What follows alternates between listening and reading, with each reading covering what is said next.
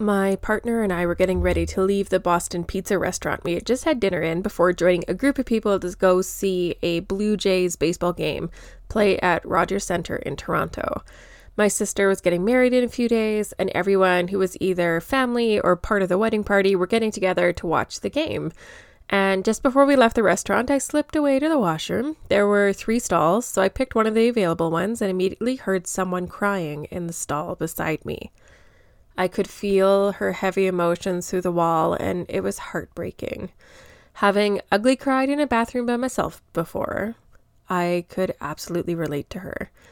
So I said, I don't know what you're going through, but I'm sending you some love. I know we don't know each other, and I know it may not be easy, but I do know that you will figure out a way to get through this. And I chose my words really carefully because, number one, I know the power of words and the importance of meaning what you say and saying what you mean. And number two, I hate being told you're stronger than you know. Let me tell you why. And just before we get into that, let's just create a moment of inner stillness within the chaos of life going on around us.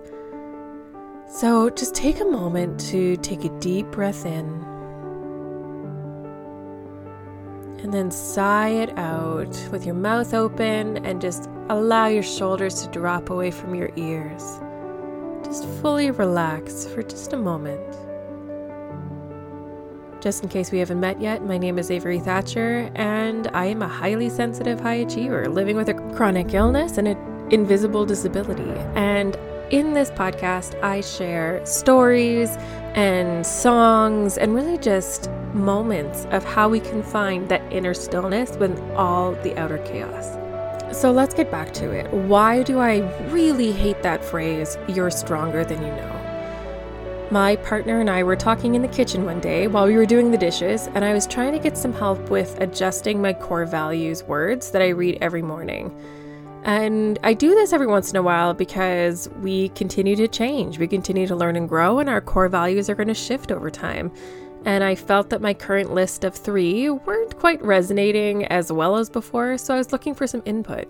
He suggested the word resilient because I have been through so much emotionally, physically, and health wise over the course of my 38, almost 39 years and despite all of the struggle, he suggested the word resilient to celebrate the fact that I've made it all through and I've been able to come out able to still smile. And the poor guy was not ready for my response to that. Because the truth is, I've always had a very strong dislike for the word resilient. Resilience seems to be something that people celebrate, and maybe that's because for some people, resilience is a choice. But for me, I don't see it as a choice. Resilience for me has been something dumped on me multiple times throughout my life, leaving me no choice but to figure out how to carry this new struggle and move forward despite it. Trees don't choose to be resilient to the wind, they have to bend in order not to break. Desert plants don't choose to be resilient to drought, they figure out a way to make do with less water because they have to. And so I don't see resilience as a flag to wave above my head proudly. I see it more as a battle scar for a war that's not yet over.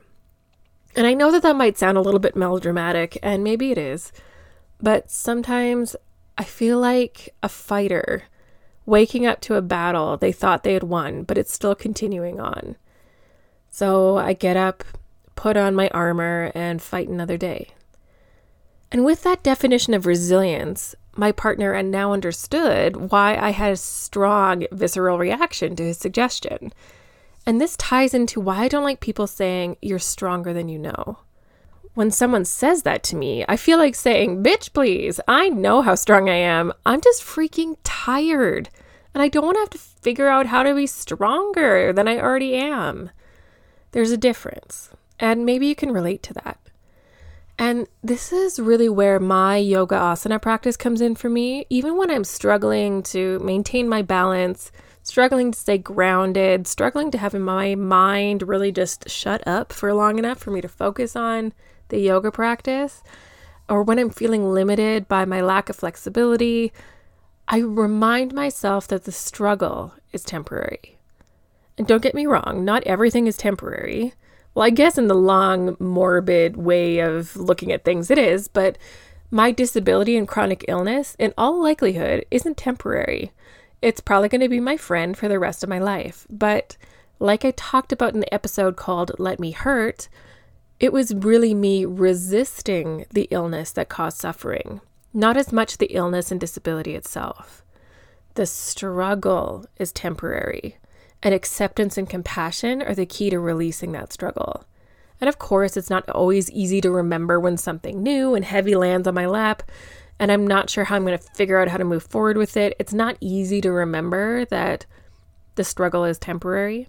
This is why I have some regular practices in the morning to help remind myself of this fact.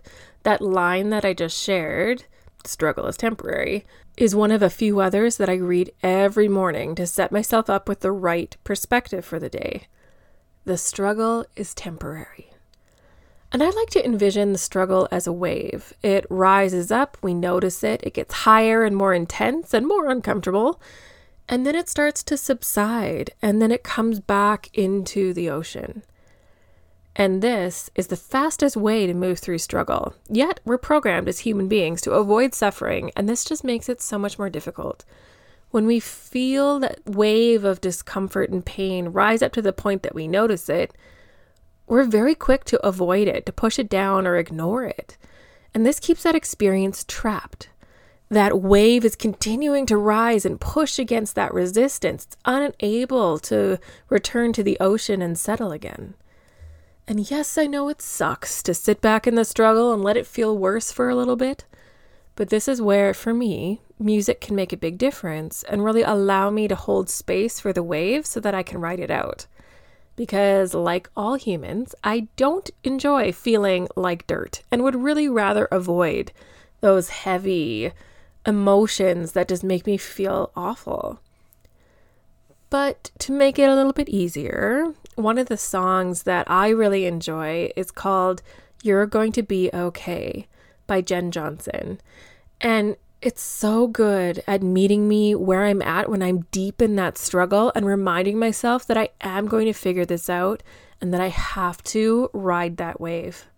Because otherwise, I'm just going to make the struggle last so much longer than it needs to. And fair warning, the song's lyrics do say you're stronger than you know, but I just ignore that part and I connect to the rest of the lyrics because just like everything in life, it's perfectly imperfect and that's okay. And I know that some people really still need to hear that line that you're stronger than you know. Even though for me, it almost feels like a slap in the face. So, depending on where you're at with that, you may or may not enjoy that line of the song, but I feel like you're going to love the rest of it. So, have a listen. And be prepared with some tissues, just in case. Because this song is also one that I listen to when I feel like there are some of those deep emotions that I've accidentally trapped or that I put on pause because the moment wasn't the right time to deal with those emotions, but I know that I still need to work through them. Then I listen to this song and it really helps just unlock that wave, set it free, Thank you so much for listening. I really hope one of the strategies or the moments that I shared today really helped you get some ideas for how you can also create your own inner stillness and the outer chaos of your life. The truth is, is we live in a wildly chaotic world right now, and so if you are looking for different ways to create inner stillness for yourself, I would encourage you to go to innerstillnessouterchaos.com.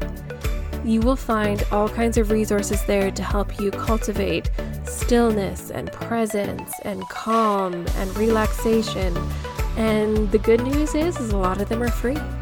So go ahead to innerstillnessouterchaos.com to learn more.